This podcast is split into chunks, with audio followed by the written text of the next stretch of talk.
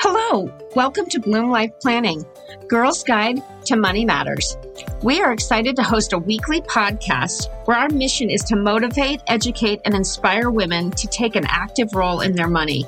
Join Michelle Cutter, an attorney, and Shelley Shell, a financial advisor and certified divorce financial analyst, as we have great conversations. Time for a quick disclosure. Shelley Shell is an investment advisor representative with Prism Financial Strategies, which is a registered investment advisor. The opinions expressed in this program are for general informational purposes only and are not intended to provide specific advice or recommendations for any individual or any specific security. It is only intended to provide education around the financial industry. Hi, and welcome to Bloom Life Planning, a girl's guide to money. This is Michelle Ketter. And I'm Shelley Shell. And today we're talking about um, our personality type, which is the fully bloomed investor. Thanks for joining. Um, so if you've taken our quiz, we and you've um, and you became you are the fully bloomed investor. There's lots to talk about. Yeah, congratulations, by the way. Yeah, and but again, as a fully and again, I go back to my analogies with the garden.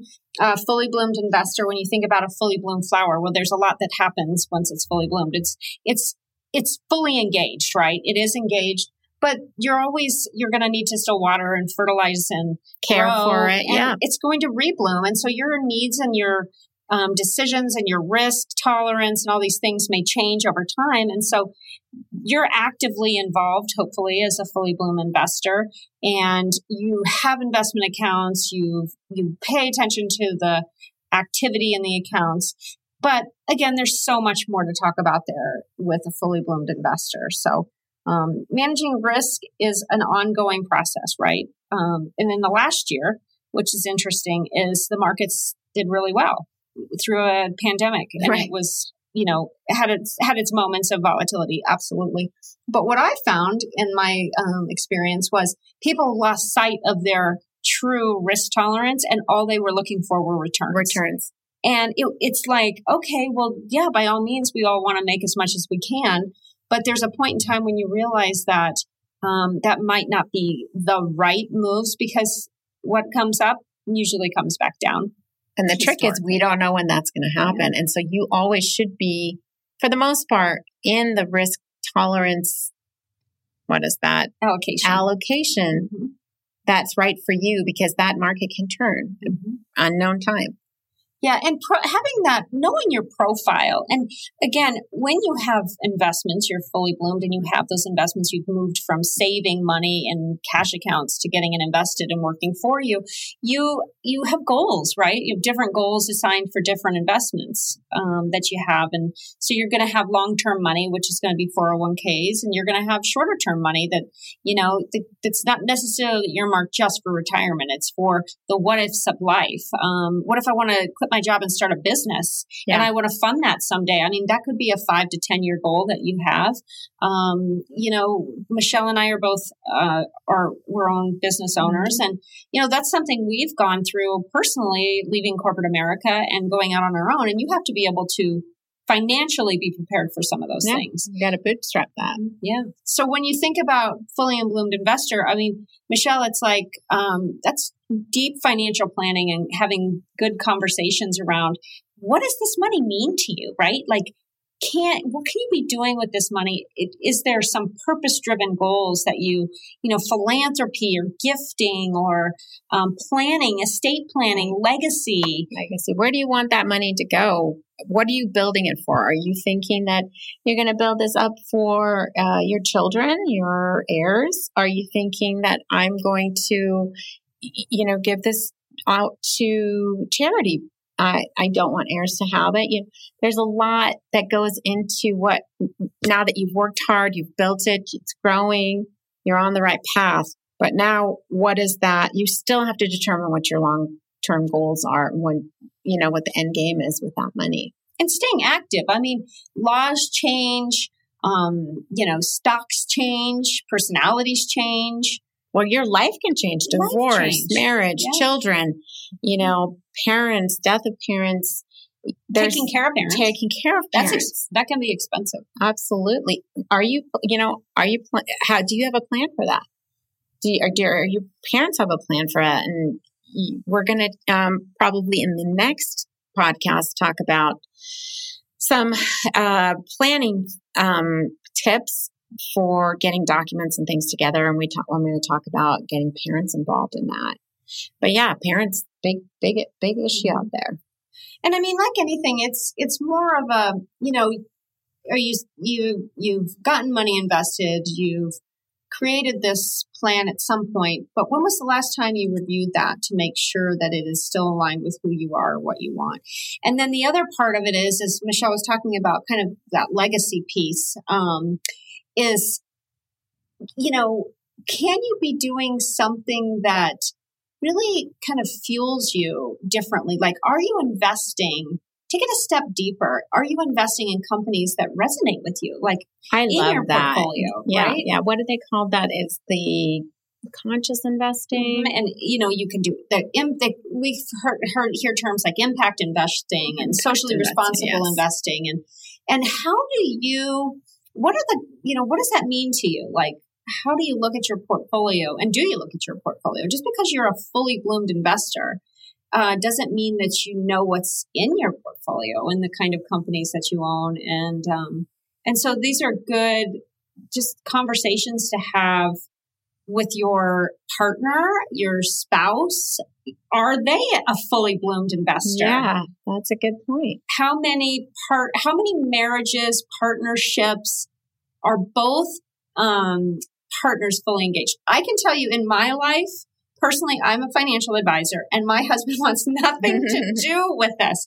And so what's funny is I'm always like, let's sit down and have our quarterly review. And he just looks at me like, but you do this for a living. And I get that, right? But what if something happens to me? Um, he has no idea. Yeah. And I want his opinion. This is emotional, even for me and my, I mean, I have the experience helping others, but when it comes to your own things, it's emotional. So here's a tip for you, um, fully bloomed investors. Get your partner engaged, and they may never get to the point you're at as far as engagement or interest. interest. Yeah. But what what could we do to help spur some conversations so that they don't feel like this is a foreign language to them, or they don't know what to do if something happened to you? Right. And and money, you know, is so obviously important because and that's what we're doing all this for. And if you can engage your partner with you, or you can become more engaged with your partner, with whoever, you know, tends to take the lead on that department, um, I think that it's a, a, great exercise in just building your relationship mm-hmm. because it strengthens it when you're more on equal footing in terms of money. Mm-hmm.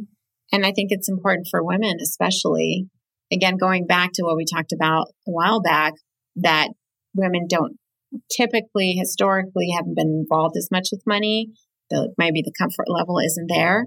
And so I think it's even if you got your result and you're a fully bloomed investor, you know, getting that spouse, your significant other engaged, I think it takes that to the next level in terms mm-hmm. of your relationship. I mean, you have you have come so far in your investing experience, right? Like you've learned, you've engaged, you've committed to this, right? To make your money work for you. And so how do you help others? Well, one point is your spouse, right? We've talked about that, but this goes so much deeper. Michelle had mentioned um, doing some having a about your documents and estate planning and talking to your parents. Well, you know, again, that goes hand in hand with it. Like you are going to start having these conversations with your parents and your loved ones about you know, what their wishes are, right? And they may not want to dig into the, hey, this is how I manage my money, for example. They don't want to get that deep into that. But those conversations happen naturally if you just um, share some of your own experiences, maybe. And then kids are another thing. So you have this knowledge again. And how do we learn?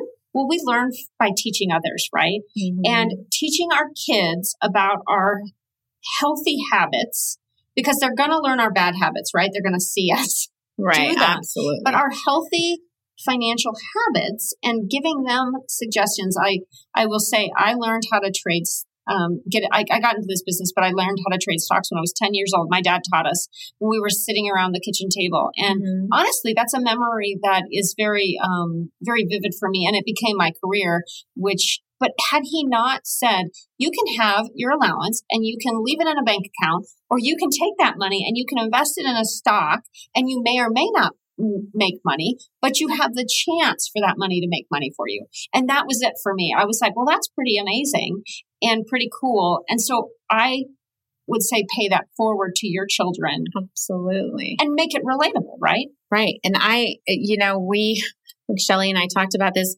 So we did this with our girls is, um, so they like Roblox as many kids do. And that just went public. And so we said, do you want to own part of that? And they were just so confused. Like, I, I can, I can own it. Yeah. You can buy a share and that makes you an owner.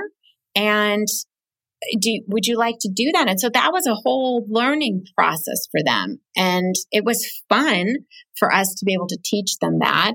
And, you know, we try to encourage them like, you're going to spend $20 on a game. Um, we're going to take $20 and put it in, in your investment account. So now they can say, okay, what would you like to buy? You know, we, we can create, make this an interactive, like a family thing that we do together. And in the meanwhile, you know, my eight year old and 10 year old are learning about investing and stocks mm-hmm. and how this works, how their money can work for them. So I would say that Shelly's got a great tip. Involve your family. Yeah. Involve your kids. The younger, the better. I mean, you know, they're amazing. They learn so quickly. And if you can get them excited and show them like what their investments are doing, my husband loves doing this, pulls up all the graphs and shows them. And, you know, obviously a little bit above their heads, but uh, it's, it's a, it's a training path, right? Mm-hmm. To get them to start thinking about money. And it does. I mean, it's amazing what you can do as a fully bloomed investor with your knowledge and comfort level, right? It's comfort level. And if, it, if you're not fully comfortable, because you may, you may be a saver slash fully bloomed investor, right? So you may not be, there may be so much for you to still learn um, as an investor. And that's where, you know, again, we say, if you want more ideas, more suggestions, more tips, contact us. If you want second opinions, if you want to dial back in and make sure you are where you should be or where you want to be today for the future, um, let us know. I mean, join us on our Facebook page.